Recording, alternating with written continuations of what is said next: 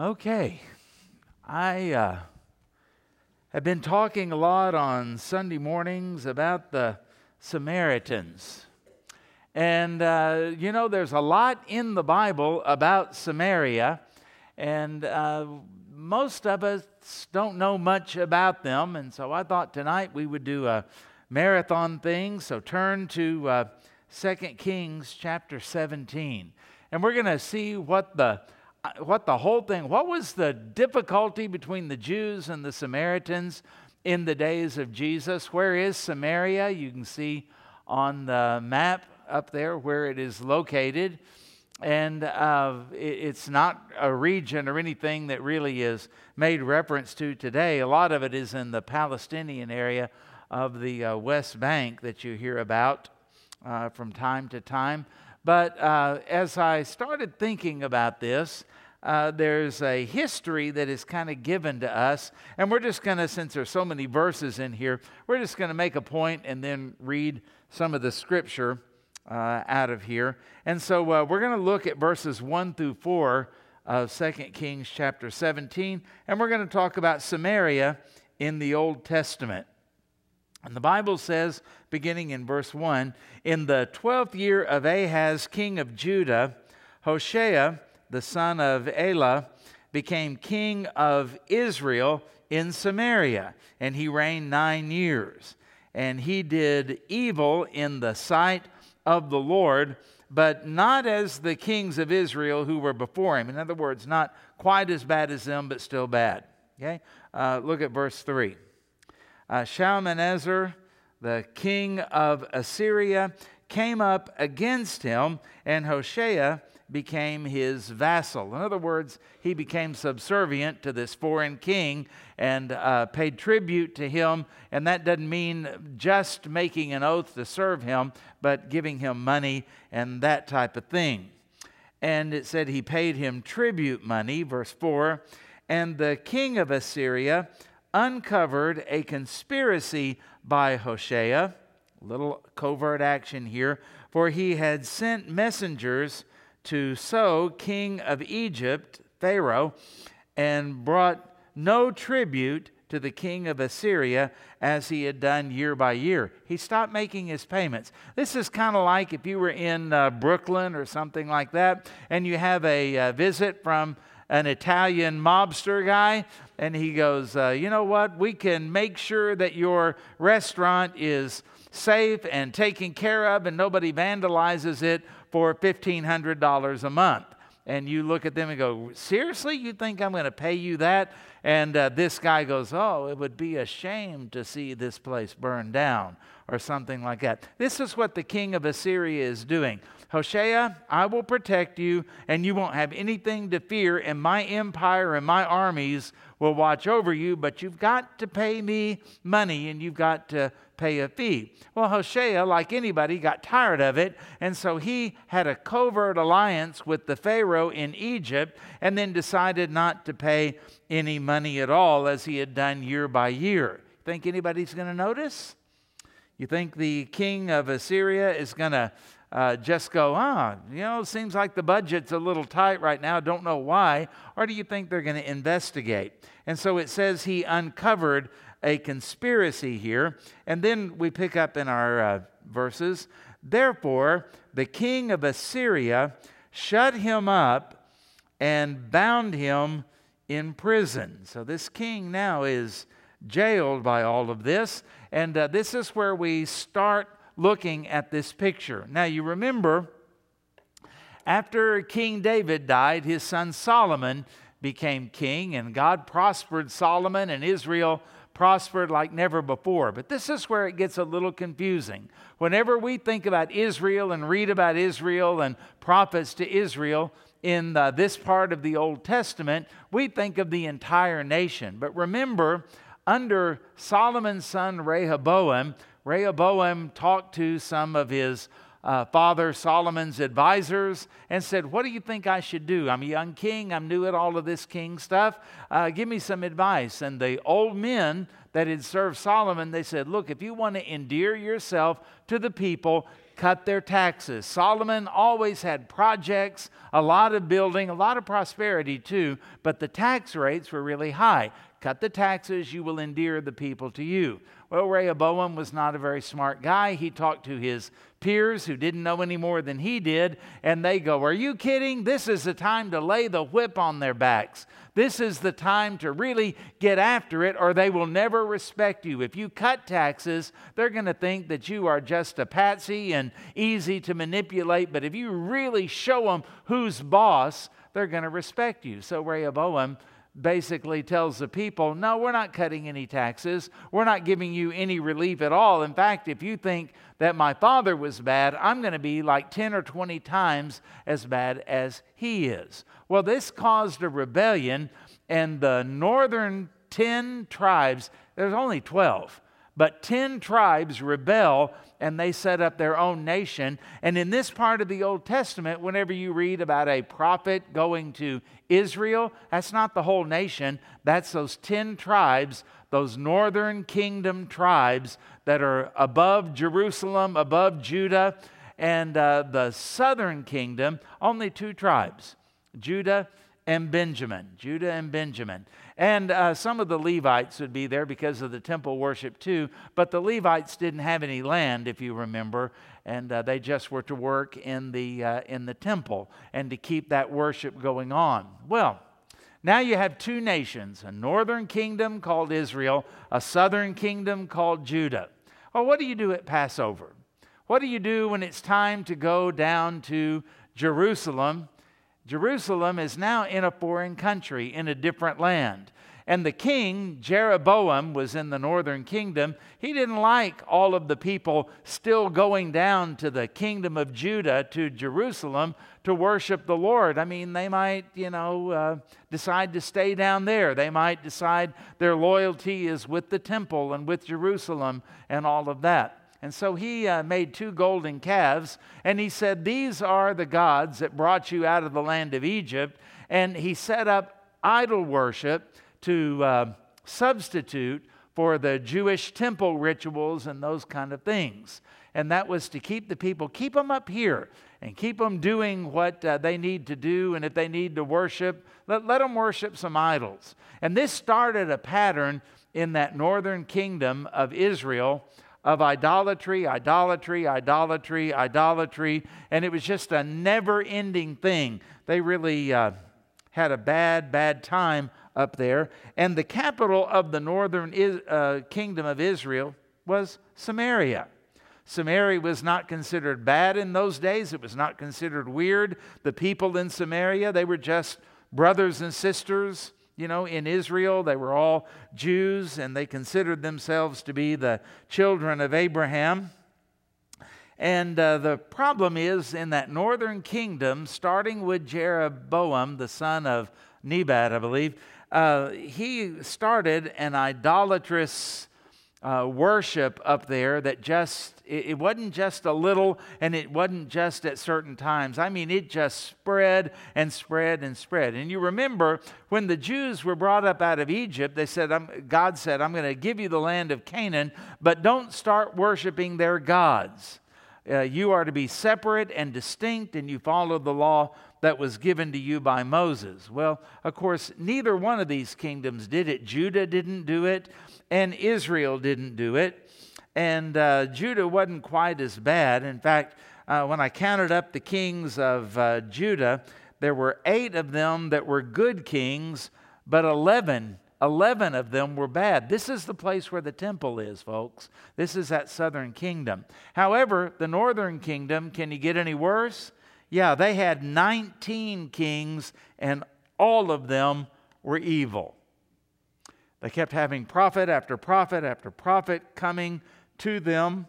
And some of the prophets, some people, you've heard of all of these, but we get a little bit mixed up as to who they were talking to and why they were talking to them. For example, both kingdoms were warned, and you've heard of Elijah. Remember his showdown on Mount Carmel where they took the prophets of Baal and they offered a sacrifice, and Elijah offered a sacrifice that he drenched in the midst of a drought. with water, and fire came down and consumed his sacrifice, and the prophets of Baal had nothing. That took place in the northern kingdom. He was a prophet to Israel, not to Judah.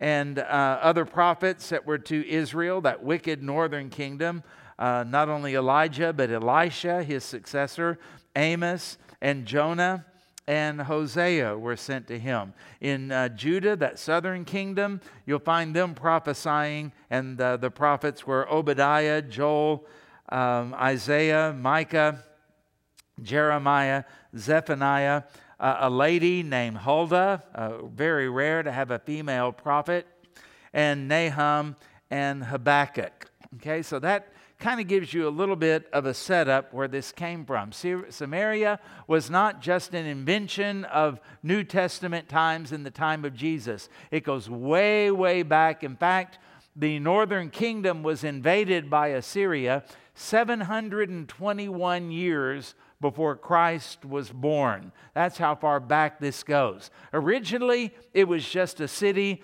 Later on, after the Assyrians occupied it, it became more of a region, and it remained that way until the time of Christ. So when Jesus and his disciples and New Testament people talk about Samaritans, they're not talking about a single city. They're talking about a region that was up in that area, and it was between Judah or Judea in the New Testament and Galilee, where the Lord was from. And you had this problem area of Samaria. They didn't get along with them. The Samaritans didn't like the Jews. The Jews didn't like the Samaritans. They had alternate scriptures, and they had alternative places of worship, and it just caused all kinds of conflict. But how in the world did they get to that point if they were fellow Jews, if they were fellow Hebrews, if they were just from different tribes, but of the same DNA as Abraham? It seems like they would get along.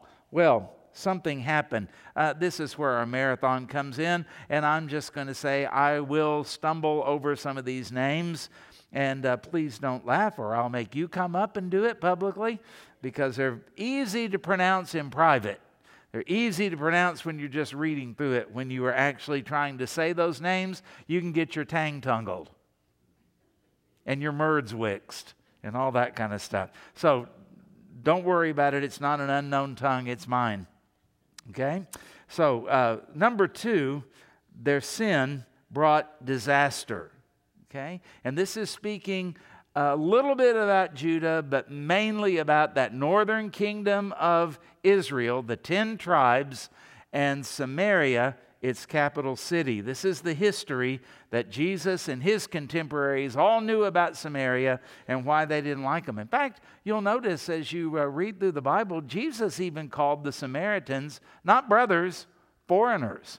When he healed the 10 lepers and only one came back to say thank you. Did we not heal 9, Jesus said, and only one comes back to give glory to God, and he is a foreigner? That kind of thing. That's why the Jews were shocked. A good Samaritan, we've heard that story so much, we know what it's like. The Jews that Jesus was speaking to would have been shocked. Not a Samaritan. A Samaritan wouldn't do anything like that. They're not even part of us. We don't even receive them or recognize them, and they do not do that for us. They were hostile toward each other. Now, here's why. Verse 5. Now, the king of Assyria went throughout all the land and shut up to Samaria and besieged it for 3 years. Now, besieging it means it was surrounded. The whole city was surrounded. And they had walls to keep the bad guys out. But when the bad guys are surrounding your walls, that means nothing comes out and nothing goes in for 3 years. They're trying to starve them out. They're trying to get them to where they will finally throw open the gates and say, we give, we surrender. Now, they also in those days, they would start piling up dirt around the wall, and it would get higher and higher, so that eventually, they did this at Masada, by the way, and it took the Romans 3 years to pile dirt up enough to get to the top of Masada so they could go in and invade it. Well, that's what they would do in a place like Samaria, they would just start piling up the dirt until they could finally get up there and just walk up, and then they're in the city. Now, this is what's happening, and you can read in the Old Testament about famine in there, and remember the lepers that were at the gates, and they were starving to death, and they were dying, and they said, what have we got to lose? Let's go into the camp of the Assyrians. Either they kill us or they feed us, one of the two. And they went there, and the Assyrians had been scattered by the Lord, and there was all kinds of food and everything like that, and the city had been besieged for all of this time. These are very difficult times. 3 years without any food coming into the city. 3 years with no way to go out and trade or send any messages out or anything like that at all. 3 years, if you can imagine.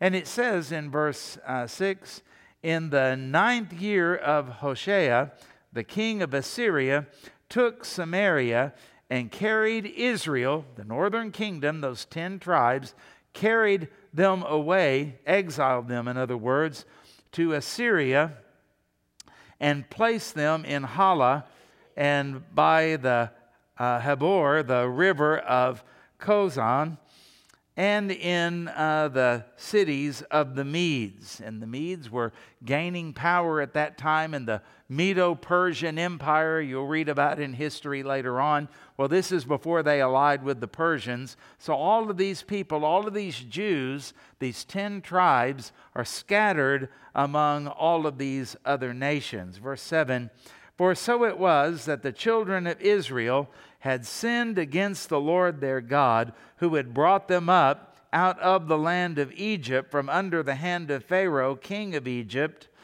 and they feared other gods, notice that's little g, false gods, and had walked in the statutes of the nations whom the Lord had cast out from before the children of Israel. Instead of overcoming the Canaanites, they allowed them to stay, and they started taking up their practices, in other words, and whom the Lord had cast out from before the children of Israel and the kings of Israel, which they had made. And also the children of Israel secretly did against the Lord their God things that were not right, and they built for themselves high places. Now, when we read in the high places, don't simply think mountains. It would include that, but these are the places where they would go up high to worship their false gods, okay? And so when it talks about you make me like hinds feet on high places, that's actually not so much talking about I'm going to be able to walk on mountains, but I will be able to trample out false gods. And so they did that in all of their cities, from watchtowers, sometimes it was military that was up there, and a fortified city, and watching, and able to watch for invaders. Makes sense to be up high. But they set up for themselves sacred pillars and wooden images on every high hill and under every green tree. And there they burned incense on all the high places, like the nations whom the Lord had carried away before them. And they did wicked things, a lot of those were very sexual, by the way, to provoke the Lord to anger, for they served idols, of which the Lord had said to them, you shall not do this thing. Yet the Lord testified against Israel, that northern kingdom, I'll keep reminding you of that, and against Judah, the southern kingdom, by all of his prophets, every seer, saying, turn from your evil ways and keep my command. You know, if the Lord just simply wanted to wipe them out, he never would have warned them. This is the mercy and the grace of God. Warning after warning after warning after warning after warning from all of those prophets that we mentioned before, both in the north and in the south. And he says, turn from your evil ways and keep my commandments and my statutes, according to all the law of Moses, which I commanded your fathers, and which I sent to you by my servants, the prophets. In other words, I had no excuse. Now, verse 14 says, nevertheless, I hate that word. You read about this, and when you see nevertheless, it usually is indication of something bad. Nevertheless, they would not hear, but they stiffened their necks like the necks of their fathers who did not believe in the Lord their God. And they rejected his statutes and his covenant that he had made with their fathers and his testimonies which he had testified against them. In other words, they didn't believe God in the good things, the promises. They didn't believe God in his threats and warnings either. They just didn't care. They were just extremely apathetic. They were going to do what they were going to do, and no one was going to change their mind. Does that sound like any other nation you know? Let that sink in. They followed idols, became idolaters, they sold out to it, and went after the nations who were all around them, concerning whom the Lord had charged them that they should not be like them or do like them. So they left all the commandments of the Lord their God and made for themselves a molded image and two calves, and made a wooden image, and worshipped all the host of heaven. That's astrology, by the way. That's not good. And they served Baal. Baal was the god of weather and thunder and agriculture and all of those type of things. Verse 17, and they caused their sons and their daughters to pass through the fire, practiced witchcraft and soothsaying, and sold themselves to do evil in the sight of the Lord. In other words, they're going all the way with this. There was nothing holding them back at all. And it said they did this to provoke him to anger. They didn't really believe he would do anything about it. And you know, so many times you see people that they do something that's wrong. Well, nothing happened. I guess it was okay. I guess I can do more. And instead of seeing the gracious patience of God, that he doesn't just automatically come down on you in discipline or judgment, you tend to think, oh, well, if I can get away with that, if I can take one step that direction, I wonder what will happen if I take four. Wonder what will happen if I walk a mile in that direction. And finally, the Lord says, enough. So verse 18. Therefore, the Lord was very angry with Israel, again, the northern kingdom, and removed them from his sight. There was none left but the tribe of Judah alone, that southern kingdom. And also, Judah did not keep the commandments of the Lord their God, but walked in the statutes of Israel. They lived like the northern kingdom, which they made, and the Lord rejected all the descendants of Israel, north and south, and afflicted them and delivered them into the hand of the plunderers until he had cast them from his sight. So in 721, northern kingdom gone, taken over, exiled, and in 586 BC, the temple is destroyed, the walls of Jerusalem are knocked down, and the brightest and the best of the southern kingdom are taken away to Babylon. Okay? So the land is desolate, and the worship of God is not going on the way that it should have. And it says in verse 21, for he tore Israel, those 10 tribes, from the house of David. David was from the tribe of Judah. And David had united the kingdom. Now it's ripped apart. And they made Jeroboam, the son of Nebat, king. Then Jeroboam drove Israel, that northern kingdom, from following the Lord and made them commit a great sin. Verse 22. For the children of Israel walked in all the sins of Jeroboam. In other words, it wasn't just the king who was evil. The people of Israel, the 10 tribes, they went right along with it, which he did.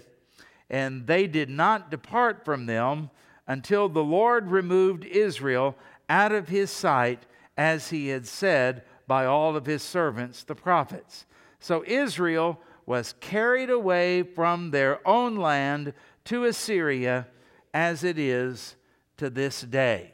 So when the writer of this book is putting all of this down, there has been no restoration of that northern kingdom. You remember in the southern kingdom in Judah, when we read in the latter part of the Old Testament, those Jews came back and they rebuilt the temple. Remember Zerubbabel and all of that? They laid the foundation of the temple and they rejoiced over all of that. And then they waited another 16 years before they rebuilt it, but they did rebuild it.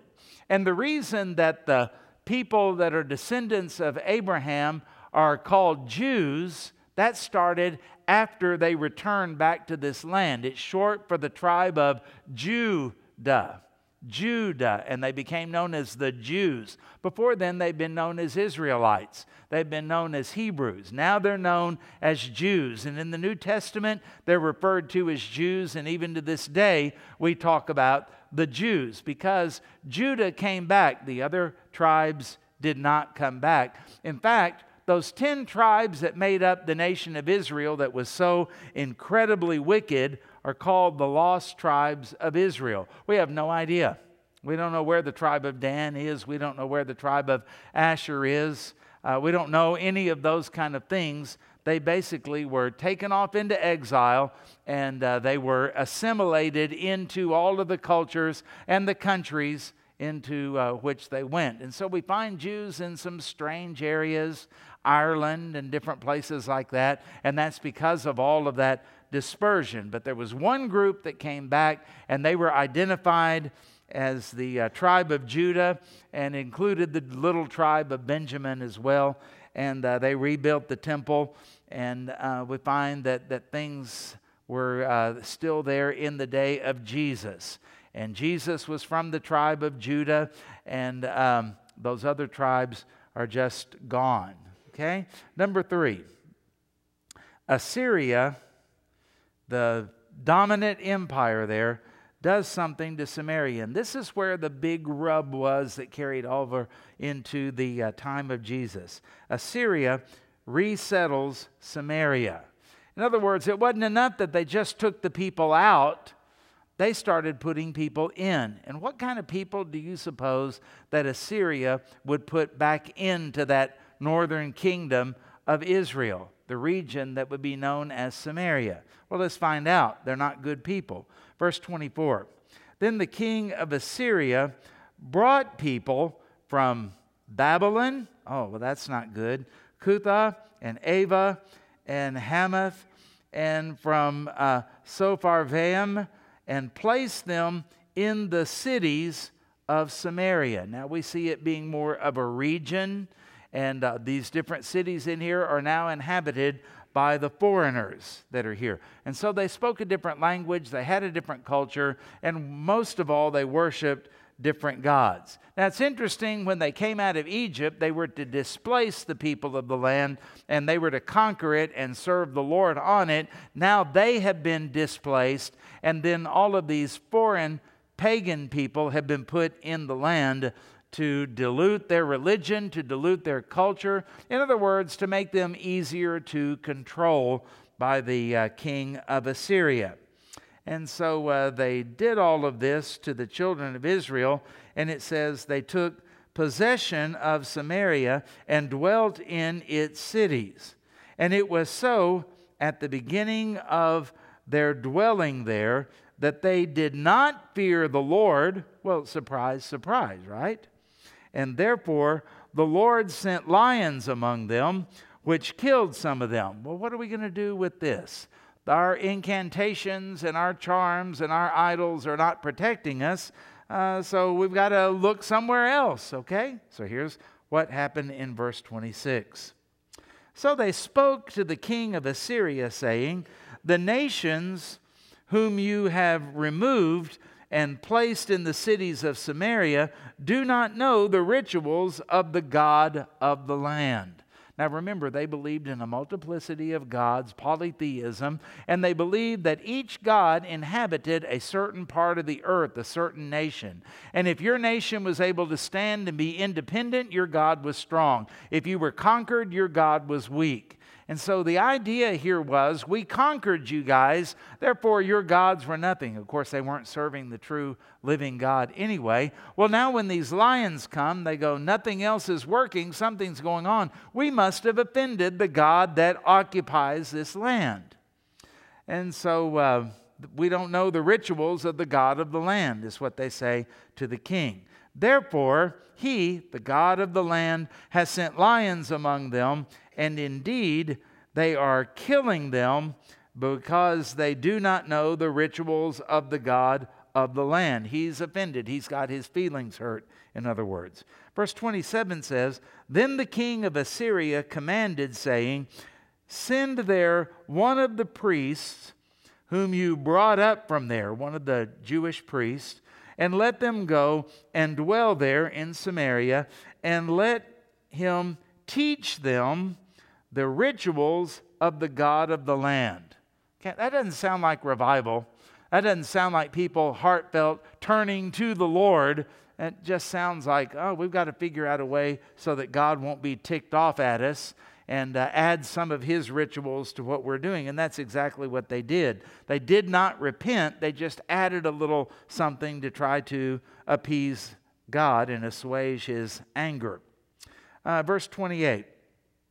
Then one of the priests whom they had carried away from Samaria came and dwelt in Bethel and taught them how they should fear the Lord.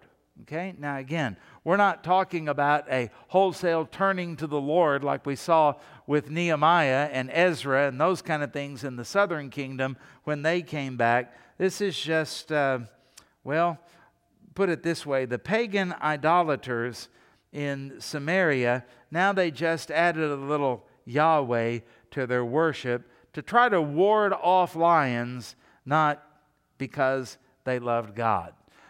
Folks, this is still kind of a problem.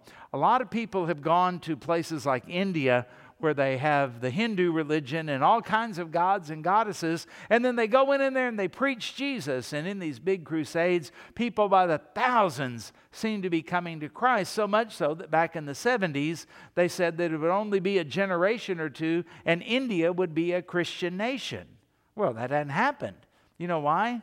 Because Hinduism allows you to have a Jesus God in addition to all of your other gods. What are there, some 300 million gods? And now just add a little Jesus to it. I mean, if 300 million gods are good, 300,000,001 will be just that much better. No real faith, no real repentance, no abandoning of anything else. And this is what happened in Samaria. This is where the big break happened between the Jews, remember the tribe of Judah, the ones that came back from exile, and the Samaritans. The Jews, when they came back from Babylon and they started rebuilding the temple and reestablishing the life there, and they had this great revival where they gathered all together and they read from the law of God. Can you imagine going to a service where somebody read all the way from Genesis to Deuteronomy, and the people were there with their children, and they stood there, and they responded with an amen every once in a while, and then the priest would go and explain what they had just heard, and boy, they had revival because they were brokenhearted because they realized that 70 years of exile came because their forefathers did not obey the Word of God. They left it, they set it aside, and now after 70 years, the remnant of Jews comes back, and boy, they want to get it right this time. And for the Jewish people themselves, the ones that return, idolatry has never been a problem for them like it was before the exile. They learned their lesson, but the 10 lost tribes never heard from again. And when they had trouble up there and all of the foreigners said, where are these lions coming from? Somebody came up with the idea, well, maybe we have offended the native God that is here. And let's try to figure it out. So they brought a priest in. He taught them some things, but they didn't repent. They didn't turn to the Lord. They didn't love the Lord. It was all done simply out of fear. Yahweh God was just simply a rabbit's foot. A lucky rabbit's foot. If we'll just stroke him the right way, he'll take the lions out. And this became the dominant way that the Samaritan people and the region of Samaria worship God. They built their own temple. They didn't go to Jerusalem like the Mosaic law prescribed, and they didn't accept the Bible, only the first 5 books of the Bible, and they had their own versions of that. And so the Jews saw them as being just complete apostates. They've abandoned the Lord. They've abandoned their people. They've intermarried with the foreigners. They worship foreign gods. They're not even close to being Jews. And that's why, as I said earlier, Jesus, even when he referred to them, he called them foreigners. They weren't a part of the land. They weren't a part of anything that is happening. Are you starting to see what's going on now? And so there's no love between these people. There's no love between the people of Samaria. Even back then, they're worshiping in weird ways. They're doing all kinds of perverted sexual things and worshiping false gods and involved in witchcraft, sacrificing their children. All of these things that would be absolutely reprehensible to Jews who were following the Mosaic law. And so all of this kind of stuff is going on. And so the rabbis had some strong language about this. And when they wrote about it, even in the time of Jesus, they said that these people aren't even Jews. Their religion is nothing but superstition.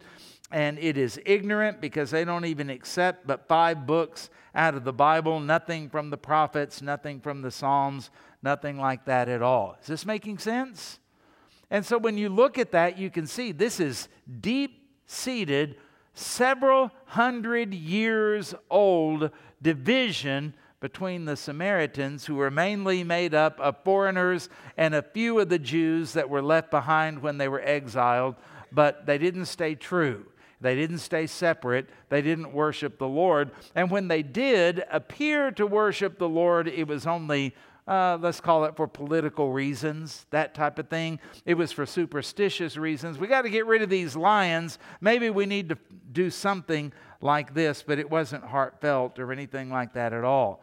And so you can see that everything that the Jews did offended the Samaritans, and everything that the Samaritans did offended the Jews. And this was a very, very real cultural division between these two people and these two groups. And so it's very difficult to cross over those. And that's why when Jesus said to the disciples in Acts chapter 1 verse 8, go wait in Jerusalem, and you shall receive power when the Holy Spirit has come upon you, and you shall be witnesses unto me in Jerusalem, in Judea, in Samaria, and then to the uttermost parts of the earth.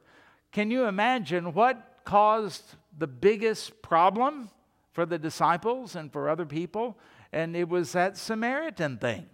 It's one thing to go over and tell pagan idol worshipers in another part of the world that have never had anything to do with God. It's another thing. These people had it, and they threw it away, and they're spitting in the face of God, and they're unclean, and we don't want to be unclean by going into their land or touching anything that they touch. Why do we want those kind of people in our churches even? It was kind of a problem. In fact, when you read in the book of Acts what happened in Acts chapter 2 to the Jewish believers there in Jerusalem, the same thing happened to a group of Samaritans, and it just shocked everybody. Really? The Holy Spirit came upon them just like he did us? And that's where I believe it was Philip had to make the case. Look, the Holy Spirit came upon them the same way that he came upon us. How can we deny them baptism and fellowship in the church? Big, big, big problem for them. And they didn't want to have anything to do with these people.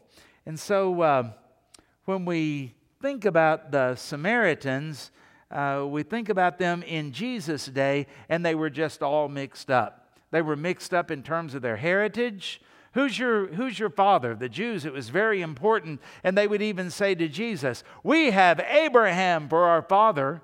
But the Samaritans couldn't really say that, not for sure, because they were so mixed up with so many different other groups. Kind of like, in America, we're the great melting pot. And so a lot of us don't know our heritage. At least we don't know it very well.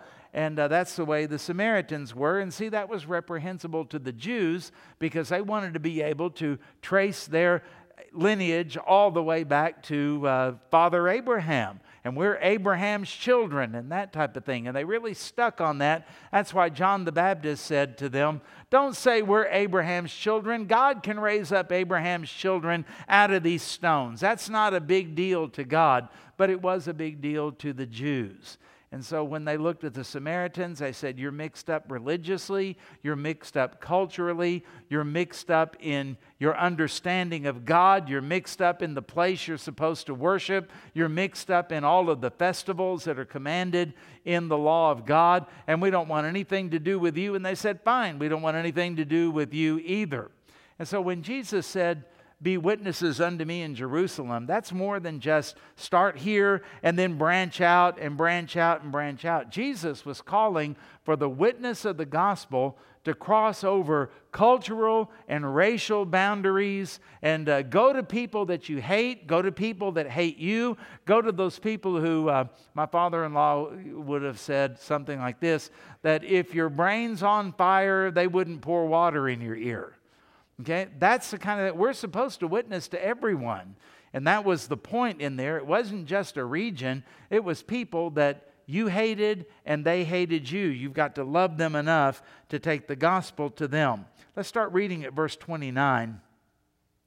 And it says, however, every nation continued to make gods of its own. All of those nations that were in Samaria, the foreigners, and put them in the shrines on the high places which the Samaritans had made, every nation in the cities where they dwelt. In other words, it's just spreading and spreading and spreading and spreading.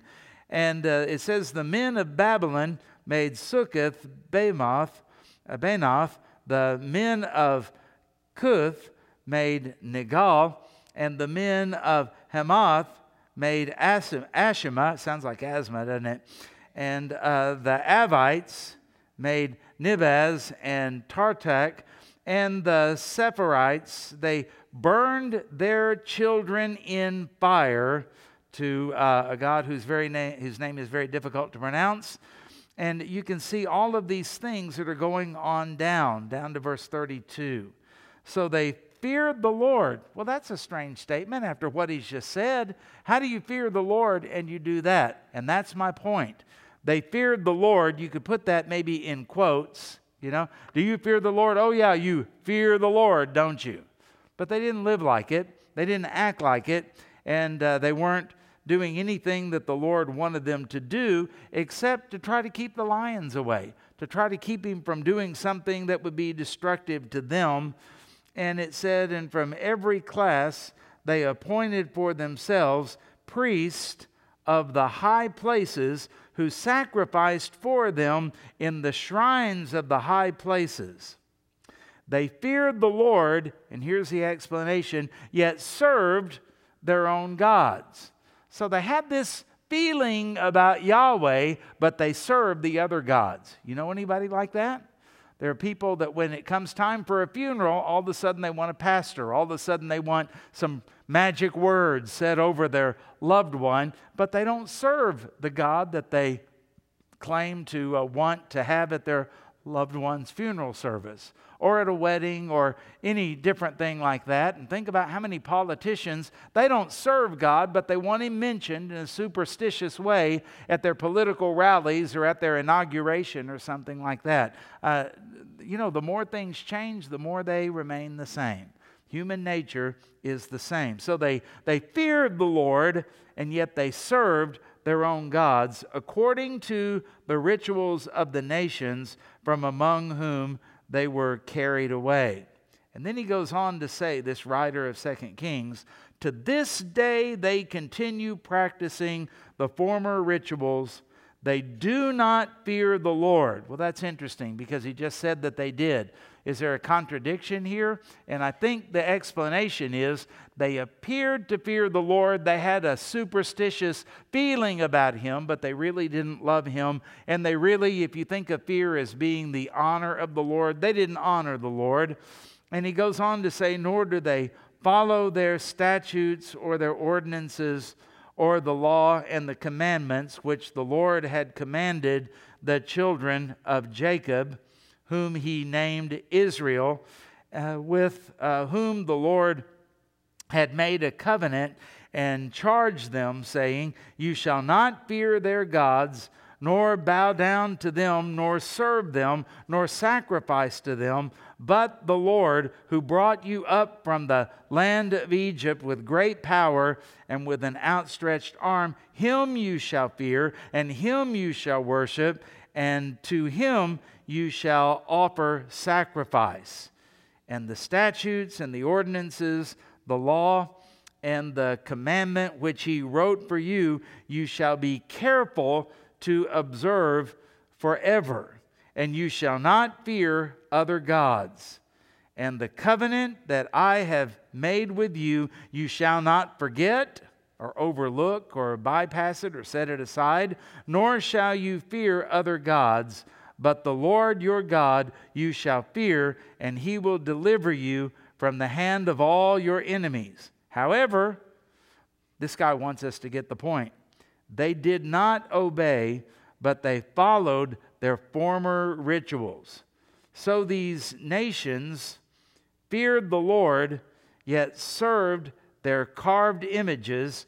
Also, their children and their children's children have continued doing as their fathers did, even to this day. So what's the point? These people are wicked. These people have no love for God. I don't care if they have a temple at Mount Gerizim or not. I don't care if some of them do believe that some kind of a Messiah is going to come. They don't love the Lord. They don't fear the Lord. They're pagans at heart, and it's shown by the fruit of their lives. Jesus said, "By their fruits you shall know them." Here's something that I found that comes from ancient times. When the Jews, the nation of Judah, in other words, when they came back from Babylonian exile, they were appalled and offended by the Samaritans. The Samaritans worshipped in ignorance, Jesus said in John chapter 4.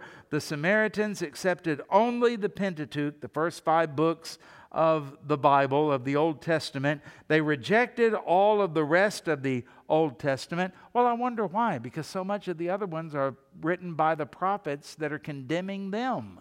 So it's handy, just throw all that away. So they therefore rejected all the great messages of the prophets and all the supreme devotion of the Psalms, and they had, in fact, a truncated religion because they had a truncated Bible. In other words, like people do now, just ignore the parts you don't like. Just get rid of them. Just explain them away. Don't accept all of the Word of God.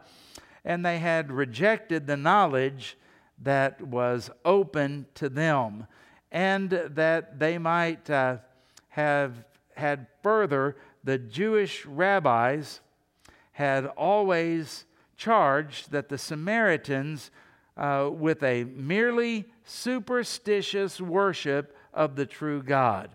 And they always said that the Samaritan worship was founded not on love and knowledge, but on ignorance and on fear.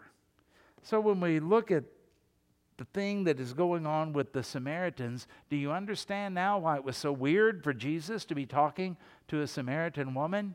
Do you also understand how loving it was for Jesus to cross into Samaria and to actually sit down at a well and to talk to a Samaritan woman and to share good news? I am the one that you are looking for, the Messiah that you're looking for. I am He. What a wonderful thing it is that so many were saved out of the Samaritans at Sychar, and in the book of Acts.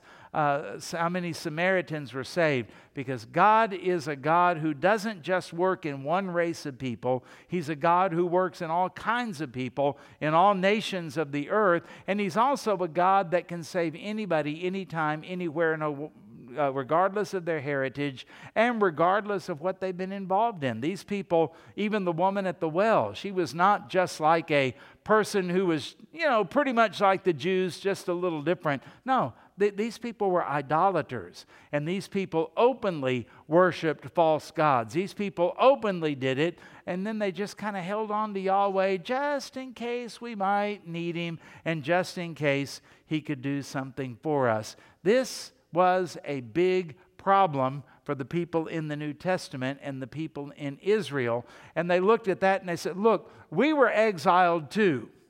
Different time, but we were exiled too. And we remained true. And we remained faithful. And we came back into the land and we reinstituted everything. You know what you guys did? You intermarried with all the foreigners that the king of Assyria sent in here, and then you started worshiping their gods. And if that were not bad enough, you used Yahweh God as a superstitious rabbit's foot type thing, a lucky charm, a four-leaf clover, in order to ward off some evil that you thought was coming along. And the Jews would have said, that's the worst thing of all, because you have no reverence. You have no honor. You don't see God as holy. You see him as a useful idiot for your purposes.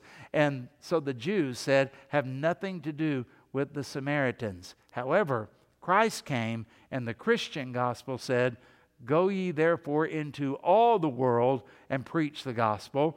And when the Holy Spirit is come upon you, you will be witnesses to me, not only in Jerusalem, not only in Judea, but you're even going to go into Samaria and to the uttermost parts of the earth. And when I think about most of us and our heritage and where our pre-Christian families were and our ancestors were, worshiping idols, doing all kinds of sexual immorality, those kind of things. Europe was just covered with all of that kind of stuff before Christianity came to it. And yet look at us. We're gathered here tonight, and as a result of the grace of God, we've been liberated from our past, liberated from our ancestors, liberated from the pagan, wicked cultures from which we came. And tonight, we give glory and we give honor to God, not just because we're afraid, boy, if we don't, something bad's going to happen to us, but we do it because we actually know him and we love him, and he has been kind to us. He has been loving to us. He has been gracious to us, and he could have ignored us, like so many parts of the world seem to be now. Billions of people who will never hear the name of Jesus. But you and I have been privileged to hear the name of Jesus, to hear the gospel, to receive the gospel, and now we're indwelt by the God that we used to hate. We are now indwelt by the God that our ancestors would spit in his face and then bow before something that they made. Do you see the grace of God and the redemptive power of God, how he liberates captives, he sets them free, he takes us out of the kingdom of darkness, puts us in the kingdom of light, and what a privilege it is to know the Lord Jesus Christ. And so whoever we look at, even if they are a quote-unquote Samaritan in our eyes, how are we to look at them? There but for the grace of God, what? Go I. And we should have compassion on them, and we are to obey the Lord Jesus Christ to reach across all of the barriers and all of the things that would offend us and all of the things that shock us, to reach out to people, because when you share the gospel with that person, that may be a person who trusts Christ. We don't know who they are, but God does, and he uses us to reach across some of these boundaries just like Jesus did. So when you go to a different place, a different neighborhood, talk to people of different religions, different races, different backgrounds, different cultures, different languages, what are you doing when you do that? Is it an exercise in futility? No. You're just being like Jesus, which is what we're all called to do. So let us do that, and let us, when we read the Bible and we understand what's going on, those people in the New Testament that didn't want anything to do with the Samaritans, they had some pretty good reasons for all of that, didn't they? But they weren't good enough reasons to exclude them from hearing the gospel of the Lord Jesus Christ. And for that, I praise the Lord. Let's go to the Lord in prayer, okay? Father, we ask you to forgive us when we judge people. We don't know their hearts. And we don't know what the Spirit is doing in their hearts. We don't know if they're being drawn to the Lord. We don't know if the soil has been prepared. Jesus just told us we're to just scatter the seed. Now we know some of the seed is not going to fall on good soil, but some of it will. And that good soil may be a Samaritan kind of soil. It may be an unlikely kind of soil. It may be somebody that seems so far off, we would never expect them to get saved. But we don't know that because we don't have that knowledge. Only you do. Help us, Lord, not to just pre-qualify and prejudge people and determine whether they would be a good Christian or a bad Christian or whether they would ever be saved or not. That's not our call. Help us simply to be obedient to Christ, to love Jesus enough to share the gospel anytime, anywhere we go, with anyone that we have an opportunity, and trust you for the results, that the seed might fall on good soil and bring forth fruit, some 30, 60, 100-fold, that your name might be glorified. And Lord, we want to remember to pray for missionaries. I think about Elizabeth that is in France, and I think about people like that. I think about the Indian pastors that we have supported, and I think about the work that we have done in other countries and supporting evangelists and missionaries. And Father, we pray that your word would go forth for your glory into the weirdest, strangest places, that your name might be glorified and light might shine in darkness, which really is what Christmas is all about. So thank you for the gift of your Son. In Jesus' name we pray. Amen.